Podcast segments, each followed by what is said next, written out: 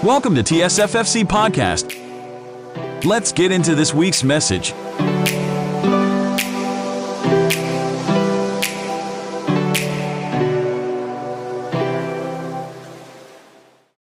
Praise God, amazing. Nabitin po ba kayo dun sa praise and worship?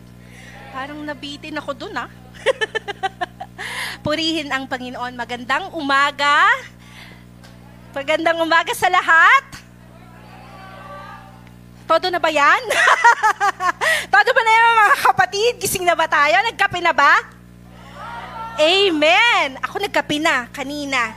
Um, purihin ang Panginoon. Maraming maraming salamat sa presensya ng Panginoon sa umagang ito. Tunay nga na ang kanyang templo ay uh, nag-uumapaw ang kanyang presensya. At tayo ay nagagalak dahil nandito tayo ngayong umaga. Amen po ba? Sister Ada nandito. Good morning po. Maraming maraming salamat sa Panginoon sa kanyang kabutihan at kadakilaan at sa kanyang um, napakayamang biyaya sa atin. Amen? Sige po, palakpakan natin ang Panginoon para sa kanyang kapurihan. Praise God.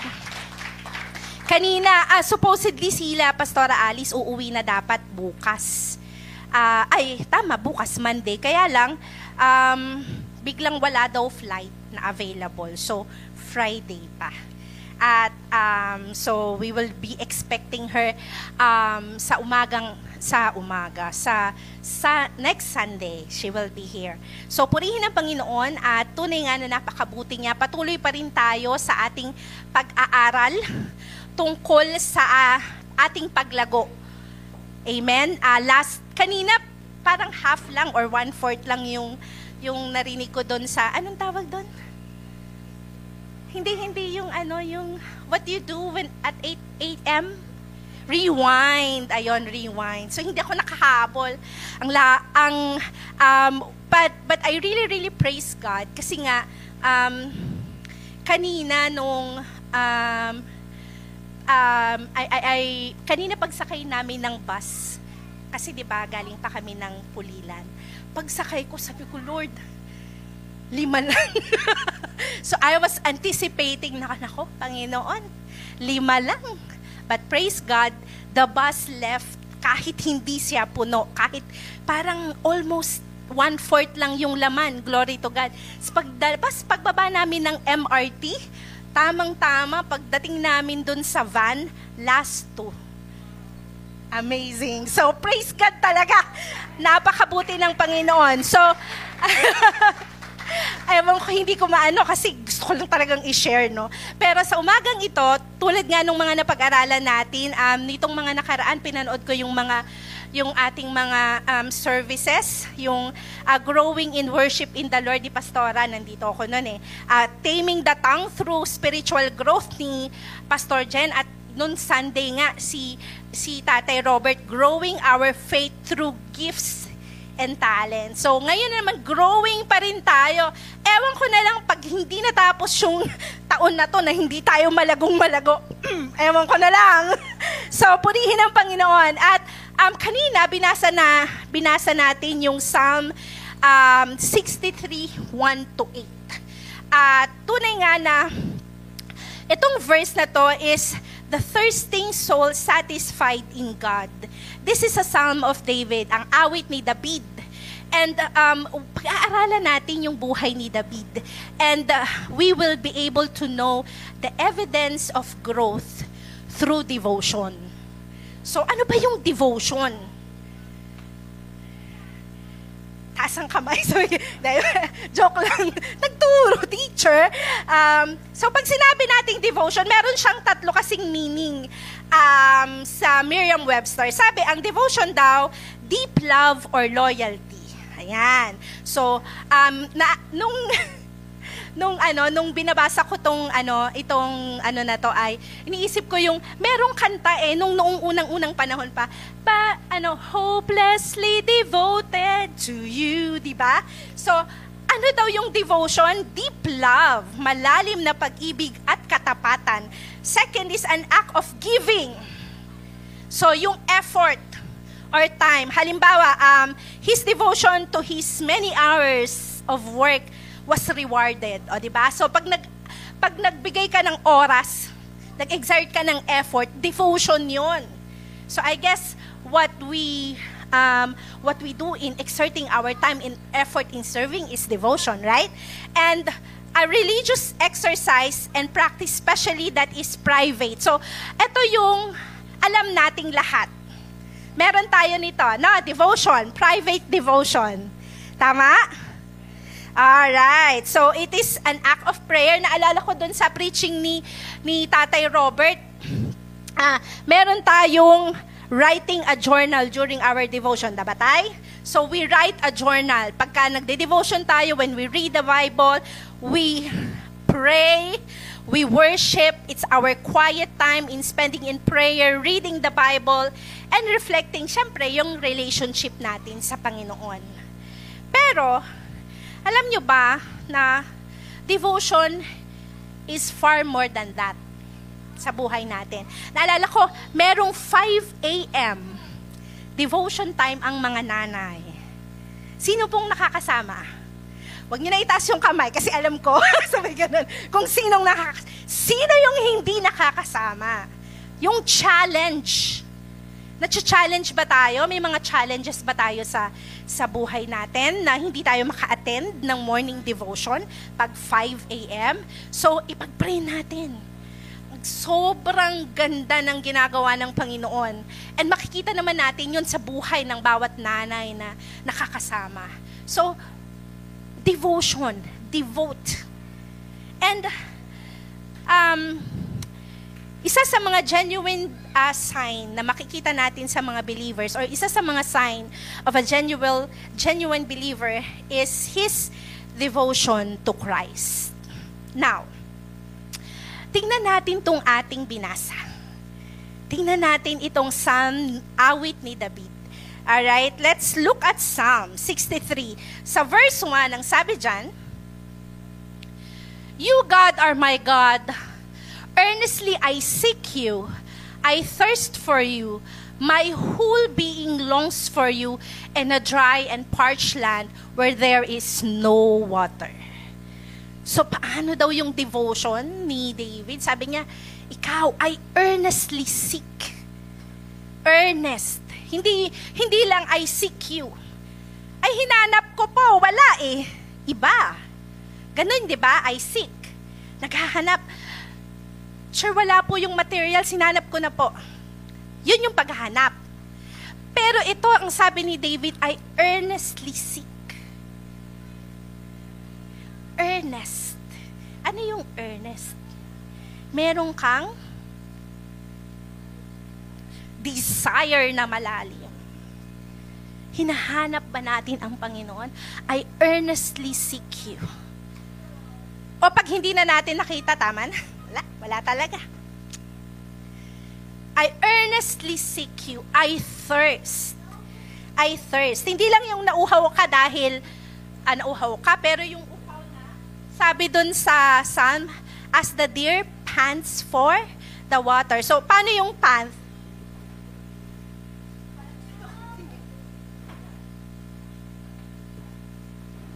Alam niyo yung aso, yung, yung mga hayop, pag nauuhaw na sila, di ba? Pag ganun sila, pag naglap sila ng water, lumalabas yung dila nila, tapos talagang dire-diretso. That's how David describes his thirst sa Panginoon. Now, do we thirst?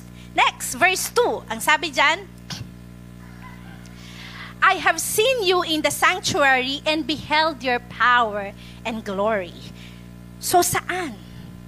Saan naghahanap si David?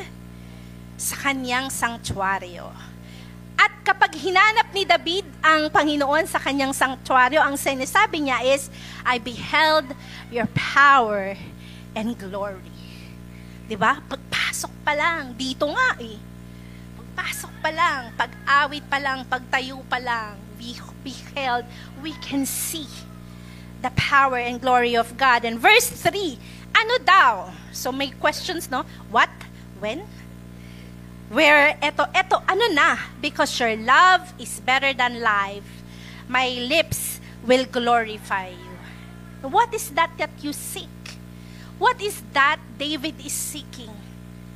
It is the love of God. Why? It is better than life. It is better than life. The love of God. Um, meron po kaming um, Bible study ng mga Sunday school teachers pag Friday night, 8 p.m. And we are studying the book of Romans. Um, what is good news? The gospel. Saan galing yung gospel?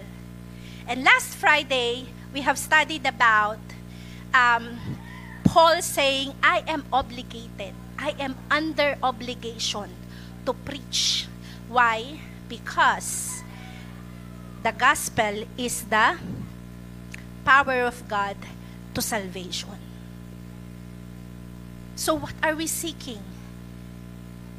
What do we seek when we come dito pagpupunta tayo sa church? Ano yung nag, gusto nating mag-umapaw sa atin? Ano yung nasa isip natin? Panginoon, pagpunta ko doon, yung prayer ko talaga, sagutin po talaga ninyo. O ang hinahanap natin, Lord, maramdaman kong tunay yung pag-ibig mo.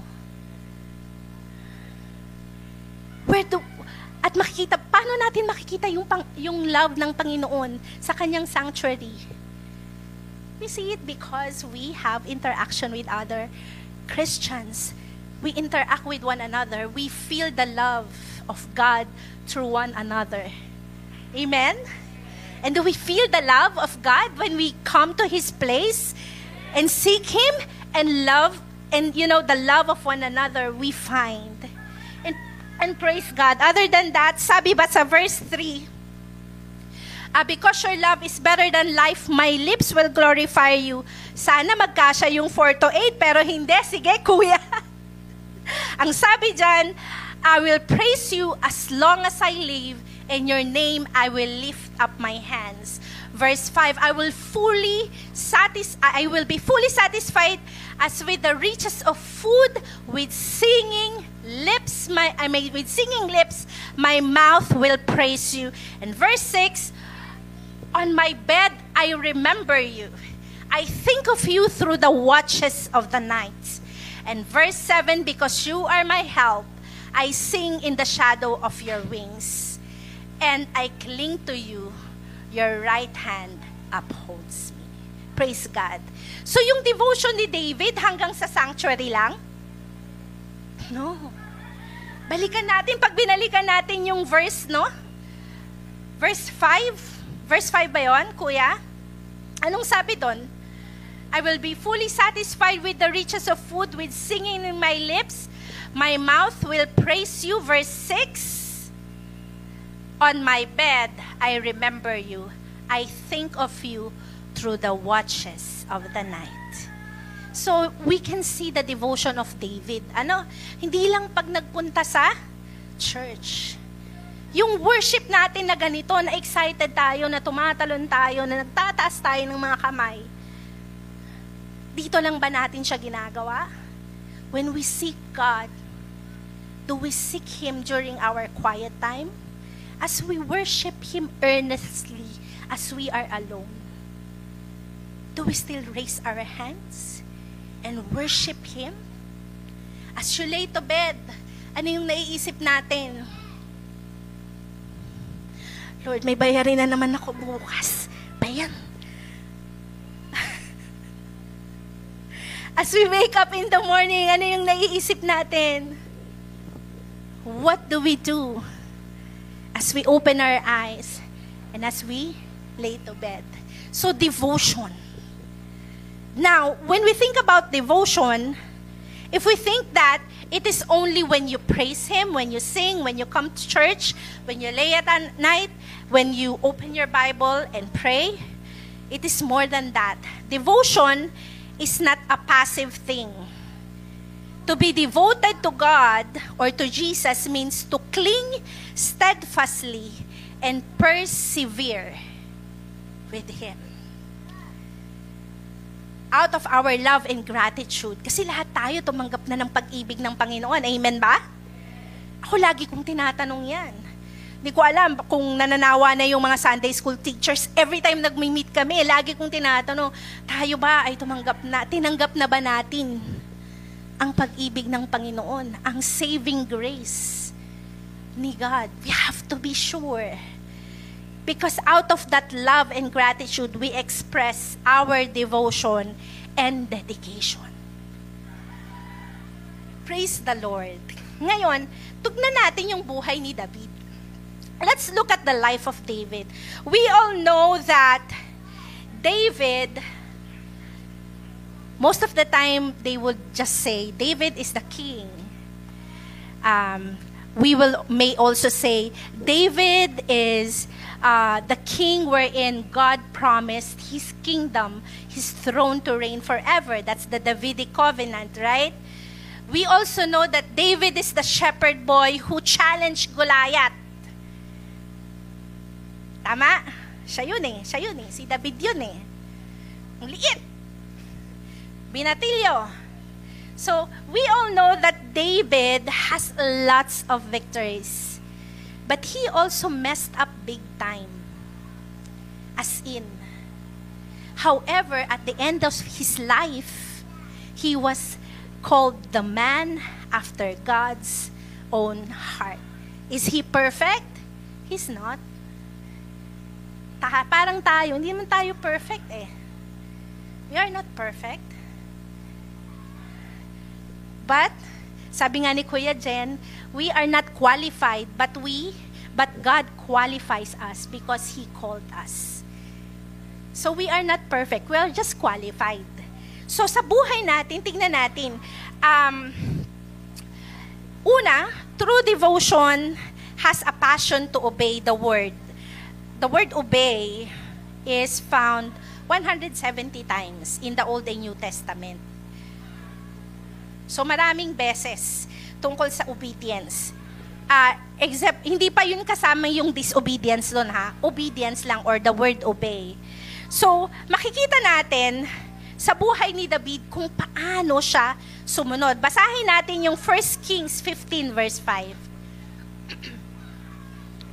For David had done what was right in the eyes of the Lord and had not failed to keep any of the Lord's commands in all the days of his life, except in the case of Uriah the Hittite.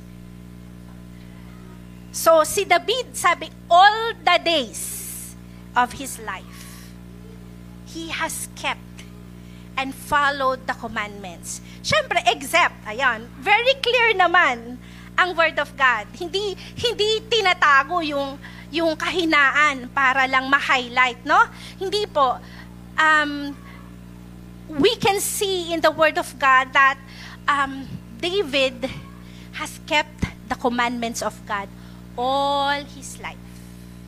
May exemption nga lang. Sabi sa Acts 13 verse 22, For after move after move, removing Saul, he made David their king. So ito na yung time na yon na ina, inanoint ni, ni Samuel si David. God testified concerning him, I have found David, son of Jesse, a man after my own heart, and he will do everything I want him to do. Look at the confidence of God in David's life. No? It was God who said, He will do everything I want Him to do. Sa ating mga buhay, mga kapatid, it's very easy to say, Lord, I will do everything that you want me to do. Ang tanong, do we do everything what God wants us to do?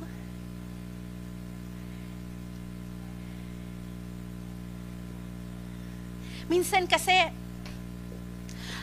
um, madaling sabihin, ako maraming mga, maraming mga pagkakataon sa buhay ko, nasasabi ko, ay gagawin ko po yan. Kasi mga, pero at the end of the day, hindi ko nagawa.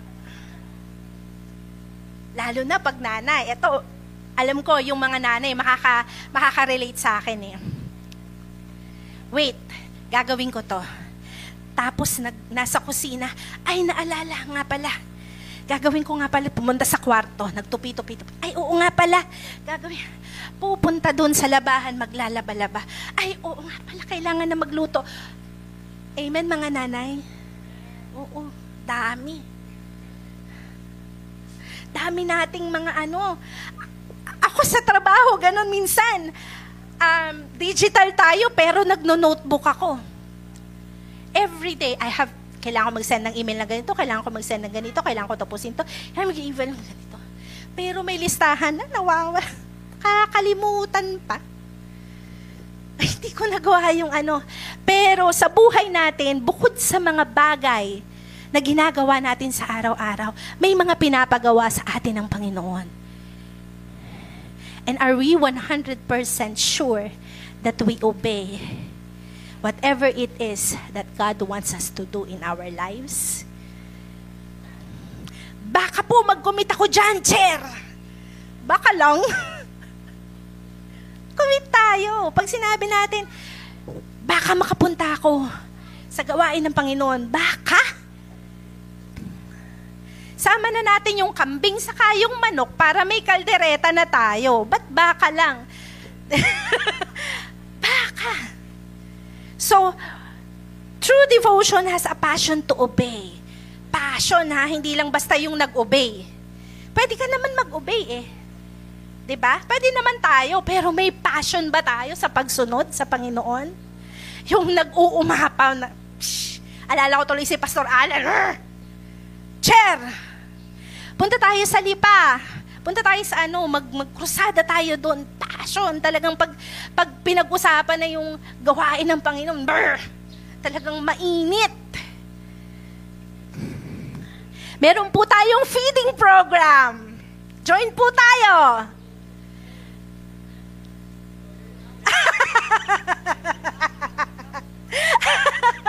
May baka ba dyan? Parang, parang, parang medyo alangan tayo doon ah. Meron po tayong feeding program sa August 15. Amen? Eh, tayo eh. Basahin natin yung James 1, 22. Dalawang verse lang to. James 1, 22. Ano yung devotion na, na meron tayo? Ang sabi dyan, But he be doers of the word and not hearers only you deceive yourselves. Verse 25, But he who looks into the perfect law of liberty and continues in it, and is not a forgetful hearer, but doer of the work, this one will be blessed in what he does. Let us be doers. When we look into the perfect uh, law of liberty, which is the Bible, the Word of God, and continue in it. And is not forgetful of what he hears and does the work. That one person will be blessed in everything that he does. Sa ating buhay, nakita na po ba natin yung difference? Ng buhay natin kapag tayo ay naglilingkod sa Panginoon versus sa mga panahon na hindi tayo naglilingkod sa Lord? Anong mas madali sa buhay nyo? Anong mas madali sa buhay natin? Kapag naglilingkod ka, nauubusan ka ba ng oras? Tayo nauubusan ng oras parang laging meron. Pag naglilingkod tayo, parang yung energy natin, laging nandun. Alam mo yun? Hindi tayo napapagod. Hindi tayo nagkukulang. Pero pag wala ka sa Panginoon, pag hindi ka naglilingkod, subukan yung wag magsimba isang araw, isang beses lang. Parang nakakapagod, no? Nakakapagod. Huwag kang magbasa ng Bible. Morning devotion. Naku, mga nanay, talaga. Ang dami yung namimiss, guys. Morning devotion. Grabe. Iba. Tapos susundin mo pa yung sasabihin ng Lord. iba. He blesses us with so much enormous joy, energy, strength. Tapos minsan hindi mo nakikita, nakakapagpatawad ka ng bongga, hindi naman ikaw yun eh. Tapos nagiging mas mahaba yung pasensya mo. The more you soak yourself in doing what the Word of God says, the more that you can see your life expanding. Yung ating, yung ating horizons lumalawak. Bakit? Kasi sabi niya, oh, He will bless. He is blessing people who listen and do the work of the Lord. And lastly, Romans chapter 12, verse 11. But never be lacking in zeal. Sinong merong nag, nagsabi nito, ito yung life verse niya. Never be lacking in zeal, but keeping your spiritual fervor, serving the Lord. Spiritual zeal and fervor, yung init yung kapag maglilingkod sa Panginoon, hindi lang sa paglilingkod sa Panginoon, sa pang-araw-araw na buhay. Mainit ba tayo? Mainit ba tayo? Simpleng-simple lang naman yung pinapagawa sa atin ng Panginoon eh. 'Di ba? What? Share the gospel of salvation to everyone. That's it. And then follow the the word of God, what he's what he is um, um, asking us to do. Sabi nga ni, uh, ni Pastor Alex, you grow deep, you grow in, you grow out, and you grow upward. Lumalalim. And you never, never will um, will never, never lose your fervor, your, your init sa iyong paglilingkod sa Panginoon. Purihin ang Panginoon. Next! True devotion is living a life of humility. Purihin ng Panginoon. So makikita natin yung uh, isang tao na talaga namang nag-grow sa kanyang devotion sa Panginoon if we can see true humility in his life. So we can see see David despite being anointed as a king when he was a lowly shepherd, Natandaan nyo, bata pa lang siya, no? Nung, nung sinabi ng Panginoon kay Samuel na pumunta siya sa bahay ni Jesse para i-anoint yung susunod na hari. Yung mga kuya niya, pinapila. Walang nakaalala kay David. Tapos nung nakita ni, Sam, ni, ni Samuel, sabi niya, Uy, ito na. Si kuya matapuno. Ito na yun, Lord. Pero hindi So bata pa lang siya. Alam niya na siya yung inanoint na hari. Pero hindi niya sinubukang kuhanin yung trono kay Saul. He never usurped. He humbled and waited many, many years bago pa siya umupo. And there was a time in his life when um, when David had a chance. Binigyan siya ng chance eh. Sabi pa nung ano, sabi pa nung mga um, sabi pa nung mga uh, kawal niya, sabi niya, sige na, go na. Patayin mo na si Saul. This is God-given opportunity for you. Basahin natin, 1 Samuel. Basahin natin yung verse um, 24 verse 6 to 8. Ayan. Yun muna tayo. Wag na nating basahin yung buong istorya ng 1 Samuel. Sabi dyan, ang sabi sa 1 Samuel, he said to his man, The Lord forbid that I should do such a thing to my master, the Lord's anointed, or lay my hand on him, for he is the anointed of the Lord. Verse 7, ang sabi niya, with these words, David sharply rebuked his men and did not allow them to attack Saul, and Saul left the cave and went his way. Sabi ni David sa verse 14, sabi niya kay Saul, sino bang hinahanap mo?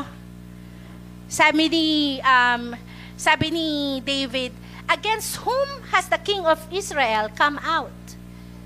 Bakit ka lumabas? sino sinong hinahanap mo? Who are you pursuing? A dead dog? A flea?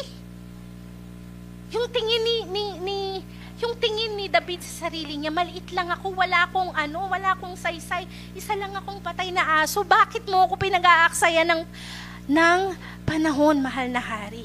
And you know what? Because of that, Saul realized that David is indeed the anointed king.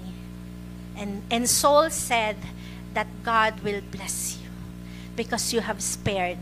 And from there, sa cave na yon, they made a promise. Kaya, nung namatay si, Sam, si Saul, inispare ni David yung kanyang buong sambahayan. Maging si Jonathan. Kasi yun yung pact nila ni King Saul.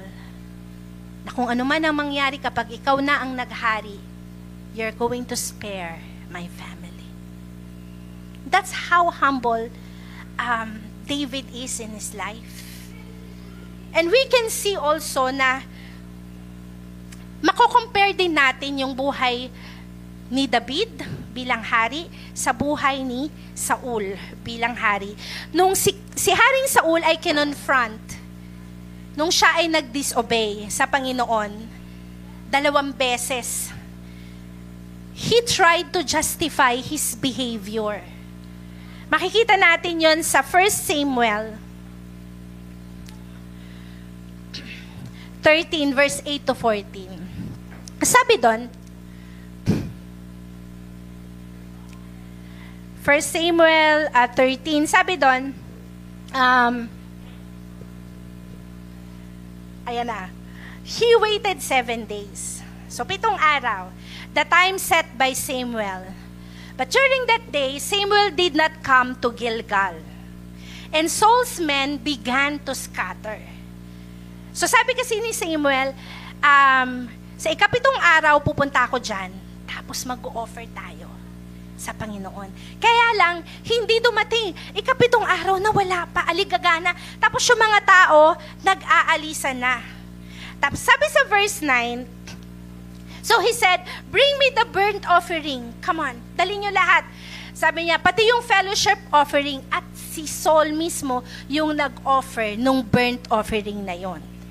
At doon, sa verse 10, ang sabi, just as he finished making the offering, Samuel arrived and Saul went out to greet him. Sabi niya, sa verse 11, What have you done? asked Samuel. Saul replied, When I saw that the men were scattering and that you did not come at the set time, and that the Philistines were assembling at Michmash, I thought, Now the Philistines will come down against me and Gilgal, and I have not sought the Lord's favor. So I felt compelled to offer the burnt offering imbis na mag-sorry, imbis na um, magpakumbaba sa kanyang pagkakamali, ano pa? Eh, kasi ang tagal mo eh. Eh, umaalis na sila. Hindi ko pa nakukuha yung favor ni God. Kaya ayun, nag-offer na ako ng offering. Sa ating mga buhay, may mga pagkakataon ba tayong ganon? No, minsan. Eh kasi, eh kasi naman po eh. Imbis na mapag, magpakumbaba sa mga maling nagawa, ang gagawin, hanap ng ibang excuse. Para lang makover yung ginawa. Pero alam ng Lord alam niya. Hindi tayo pwedeng mag-excuse. Alam ng Panginoon, kahit anong sabihin natin na cover up sa mga bagay na pinagagagawa natin sa buhay, alam ng Diyos. Ano pa yung isang instance? Meron pang isang instance um, dito sa 1 Samuel chapter 15, sa 1 to 8 hindi ko na natin babasahin lahat-lahat ng um, istorya. Pero ang sabi dito, um, Samuel said, I am the one the Lord sent to anoint you king over the people. Ako yung nag-anoint sa'yo. So listen now. Meron akong ipapagawa. Sabi niya, um, I, will punish Amalek. And Amalek was one of the kings, evil kings during that time. So, ang, ang instruction ng Lord sa verse 2, very, very clear. This is what the Lord Almighty says. I will punish the Amalekites for what they did to Israel when they waylaid um, them as they came up of Egypt. So very, very clear, no? Sabi, I will punish. Ang sabi sa verse 3, Now go, attack. I-attack, mo yung mga Amalekites and totally destroy. So, pag sinabing totally destroy, wala kang ititira. And put them to death. But you know what? What happened is that ang ginawa nila, they, they destroyed, but they spared the king. And what else? They spared lahat ng mga matatabang, mga hayop. Tapos, binurn nila. That's what happened. And, sa verse 8, sabi doon, He took Agag, king of Amalekites, alive and all his people, and he totally destroyed the soul. Sa verse 9, ang sabi doon, but Saul and the army spared Agag and the best of the sheep and cattle and the fat calves and lambs and everything that was good. They, this they were unwilling to destroy completely, but everything that was despised and weak, they totally destroyed. Eh anong sabi dun sa una? Destroy them. O, di ba? Destroy them.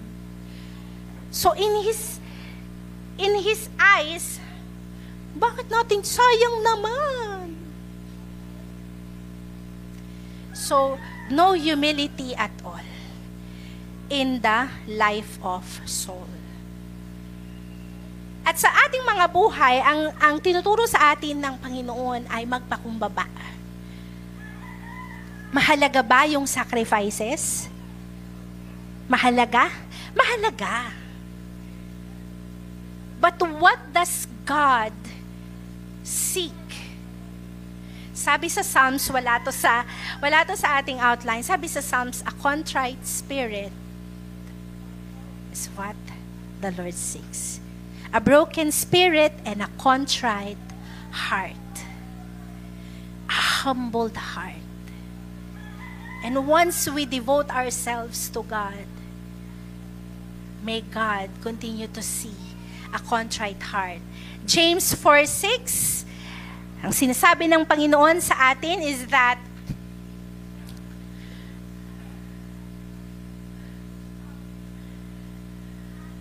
but gives us more grace. That is why Scripture says, God opposes the proud, but shows favor to the humble. So true devotion is living a life of humility. Tama ba yung oras?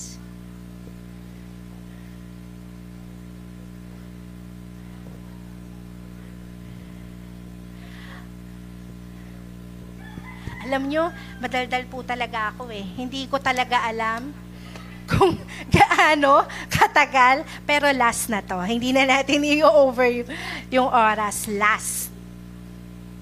True devotion is a life of service obedience to the word, and a life of service. Parang pareho lang nung sinabi natin kanina, no? Sa 1 Samuel, verse 16, 11 to 12, David was such, he is just a shepherd boy. And when everyone else is lining up to be anointed as king, he is tending the sheep. And Acts 13 verse 22, kanina yung binasa natin, ang sabi ni God, He is vouching that I have found David, the son of Jesse, a man after my own heart, and he will do everything I want him to do. Meron tayong last verse. Dito tayo magtatapos. Psalm 78. Sabi sa verse 70 to 72, He chose David, his servant, and took him from the sheep pens. From the tending of the sheep, he brought him to be the shepherd of his people Jacob, of Israel, his inheritance. And verse 72 And David shepherded them with integrity of heart, with skillful hands, he led them. Two things that God's want to see in our devotion. Integrity of heart and a skillful hands. Now, when you say skillful hands, it does not only mean your work and service dito sa church. Our skillful hands is our life. The things that you do in your everyday life. The things that we do as a father. Are you working? Are you working well in taking care of your family? As a mother, are you working well to take care of your kids and loving and honoring your husband? Bilang isang estudyante, are we working well in studying, in obeying our parents? Minsan iniisip natin, lagi nating pinag aano eh, lagi nating napaghihiwalay. Yung spiritual sa hindi spiritual, hindi po. Yung ating worship at ating devotion sa Panginoon, buong buhay, buong pagkatao. Pagmulat mo ng iyong mga mata hanggang sa pagpikit, sa pagtulog, sa paggawa, sa pagtatrabaho. Yung devotion natin sa Panginoon, in sharing His words, hindi lang na nako-confine dito sa church. Or kapag may Bible study. O kapag meron kang opportunity, mag, opportunity na magturo sa bata. Your devotion, the praises, the worship will overflow in your life, in your mouth, as you speak, as you meet other people. Kapag binigyan ka ng opportunity ng Panginoon, na i-meet yung isa, isang ka-office mate, do we share the gospel eagerly? Why? Because the love of God is overflowing in your heart that you have to share the gospel. Because you know that the gospel of God is the power of God to save that person. We are here overflowing with God's love because we have received the love of God. We receive the love of God because someone shared the message of salvation in us. And if we will keep our mouth shut, how can you say that you are truly devoted to God? That in your lips, it overflows. Meron pa ba tayong mga mga kasambahay na hindi nakakarinig ng salita ng Diyos? Meron ba tayong mga kaibigan na hindi alam, Kristiyano yan? Kasi hindi nag-uumapaw. Lumalabas ba? Nakikita ba yung devotion natin sa Panginoon o nakatago lang? Mag-isa, pag mag-isa ka lang, doon lang lalabas. Our devotion to God, again, is not passive. Like David, he's not perfect. He's so imperfect. But he has this heart and his integrity of hands. And that God is pleased. And may it be sa ating buhay, we will continuously grow in our devotion to God. And when you and when you grow in your devotion to God, mga kapatid, it will show. Lalabas. Lalabas sa commitment natin sa Panginoon. Lalabas sa mga bukang bibig natin. Lalabas sa mga post natin sa social media. Lalabas kapag kasama natin yung ating mga barkada. Lalabas kapag mag-isa lang tayo. Our devotion and let it be that our devotion will overflow. As we sing, pasensya na kanina, kinakanta ko English kasi hindi ko masyadong memorize yung Tagalog and I can sing, Your goodness is running after me in English. So, Your goodness is running after, is running, overflowing after me. Is that the kind of life that people see in us? Is the goodness of God overflowing and running after us? Amen? Amen. Praise God. And, and as we overflow with our devotion, let it be that God will pinpoint each and every one of us. Yan si Ram. Alam ko gagawin niya lahat ng ipinag-uutos ko sa Kanya. And then God will say, My good and faithful servant. Let us grow together, church, in our devotion to our God. Not only pag nandito tayo sa church, tayo excited. Pero lagi tayong excited sa lahat ng pagkakataon. Pagmulat ng mata bago matulog, our hearts are overflowing with our devotion to Jesus, to our God, as He is good and His mercies endures forever. Amen? Amen. Purihin ang Panginoon. Siguro, tatay, kantahin uli natin yung awit natin kanina. On, parang sobrang bitin na bitin ako sa worship time natin. Pero awitin natin yun, tapos tayo ay manalangin, mga kapatid. Amen?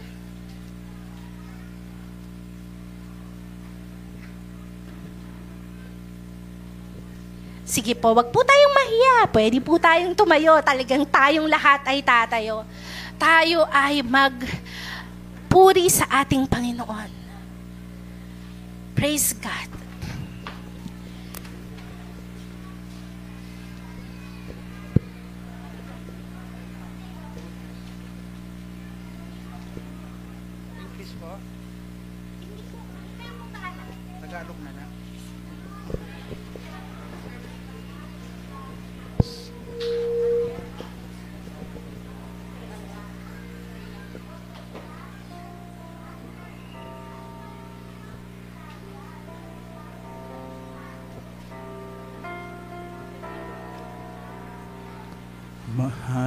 Kita. Walang hanggan ang iyong biyaya. Buong buhay Hawak mo sa iyong kamay. Mula sa aking pagmula Hanggang sa paghimbing Aawitin ko ang kabutihan ng Diyos. Mahal kita, walang hanggan ang iyong biyaya. Buong buhay, hawak mo sa iyong kamay. Mula sa aking pagmula, hanggang sa paghimbing aawitin ko ang kabutihan ng Diyos. Ika'y tapat sa habang buhay. Ika'y mabuti magpakailanman hanggat ako'y nabubuhay. Awitin ko ang kabutihan ng Diyos. ang tinig mo Siyang gabay sa kasakitan At nariyan ka sa gitna ng kadiliman Ika'y aking kaibigan O Diyos aking Ama At ako'y buhay sa kabutihan ng Diyos.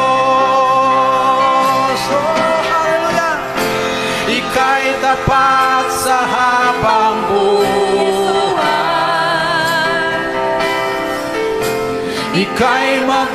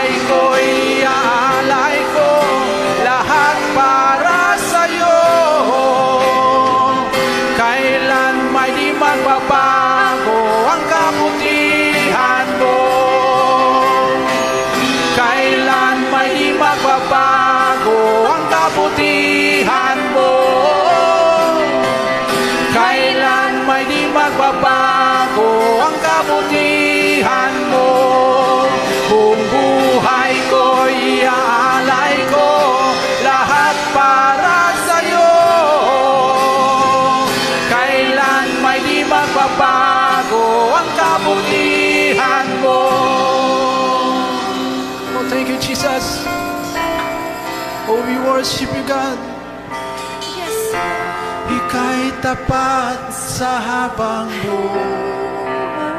Oh, yes, Ika'y mabuti magpakailanman hanggat ako ay nabubuhay.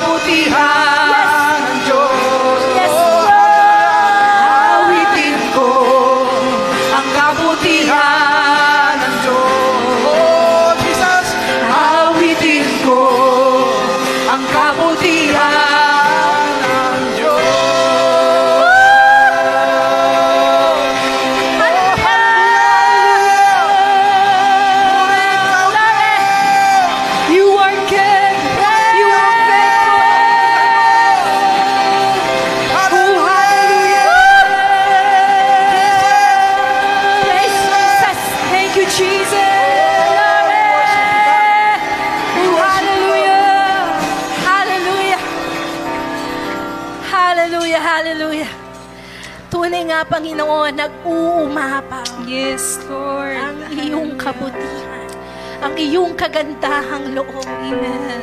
Glory to God. Sa umagang ito, alam ko na ang bawat isa sa atin ay recipient ng kabutihan ng Diyos. At kung meron man ngayong umaga, na hindi mo ba sure, kapasigurado, na recipient ka nga kaligtasan na nagmumula kay Jesus. Ang sabi sa Bible, walang sino mang matapat, wala kahit sino man.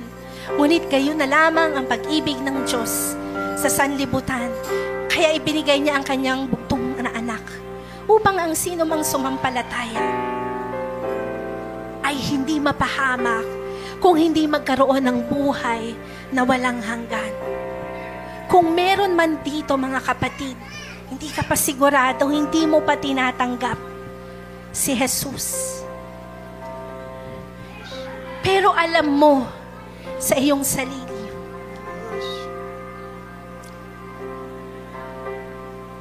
na gusto mong malinis sa iyong mga kasalanan at gusto mong ng kaligtasan na sa iyong buhay, na sa lahat ng iyong ginagawa, maging ah, kapurihan. Na lahat ng iyong ginagawa ay hindi mawala ng kabuluhan. Dahil alam mo may personal kang relasyon sa Panginoon. Kung ikaw yon, sumunod ka sa aking panalangin sa umagang ito, Panginoon. Inaamin ko po na ako'y makasalanan. Alam ko po, Panginoon, na hindi ko kayang pumunta sa Ama. Ngunit binubuksan ko po ang aking puso. Pumasok ka. At tinatanggap kita bilang aking sariling Panginoon at tagapagligtas. Tinatanggap ko po ang iyong pag-ibig, ang kaligtasan na nagmumula sa iyo, Panginoon. Salamat po, Ama. Dahil sinabi mo sa iyong salita na kung kami ay manampalataya at tanggapin ka namin at i-confess namin sa aming mga bibig, kami ay magkakaroon ng buhay na walang hanggan. Kaya tinatanggap kita, Panginoon, sa aking puso. Hallelujah. Sa pangalan ni Jesus, Amen and Amen. At kung meron man dito sa atin, mga kapatid,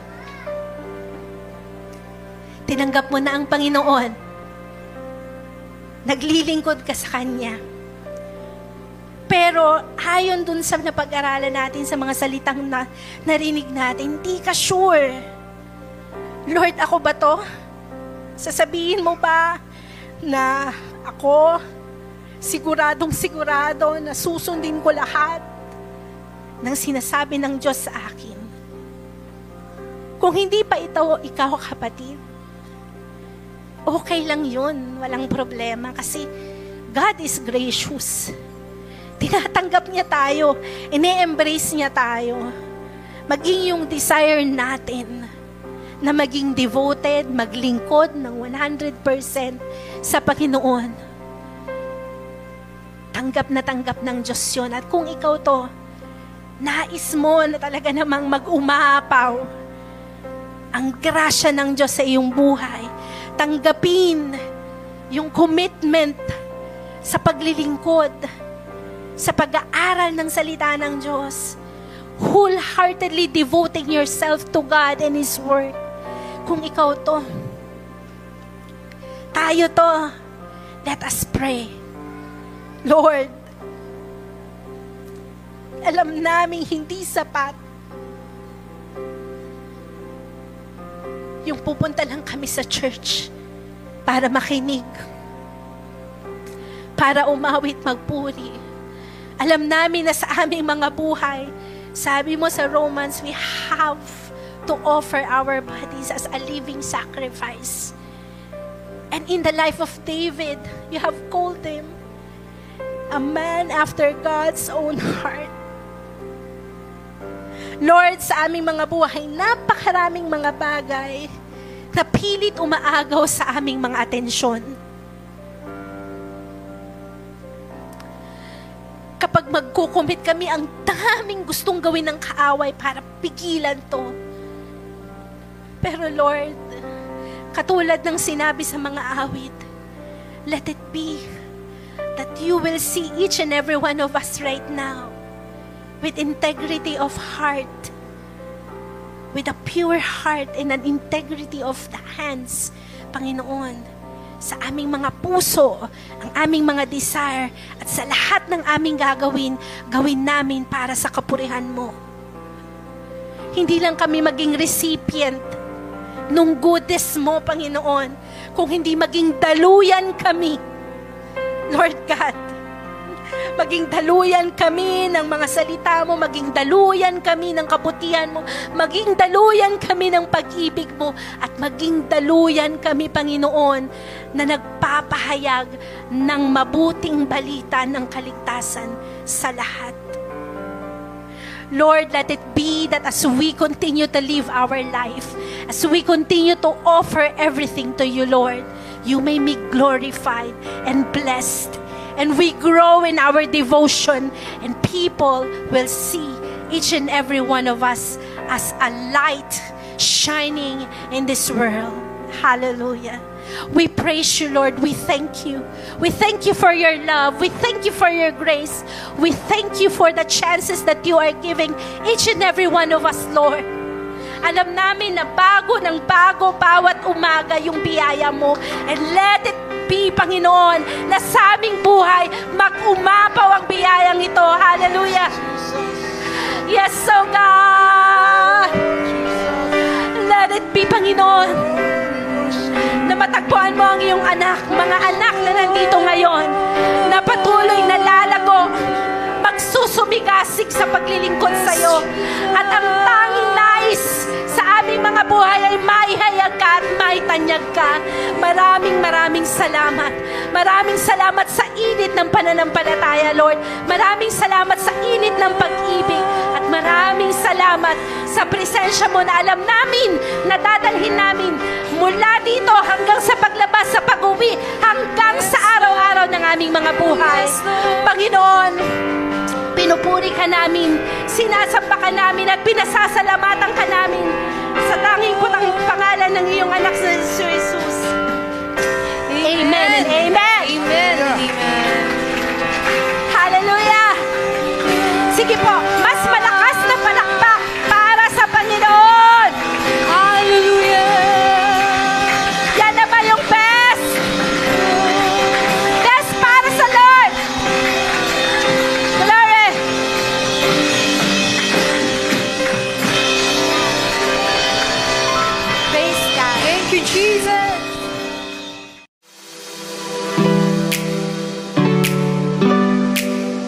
Thanks for joining us. If you haven't already, hit the subscribe button and leave us a review. It helps this podcast reach even more people. Also, you can watch weekly messages from wherever you are. Head over to tsffc.online.church. And a special thanks who give generously to help us produce weekly content like this. God bless you, and we'll see you next week.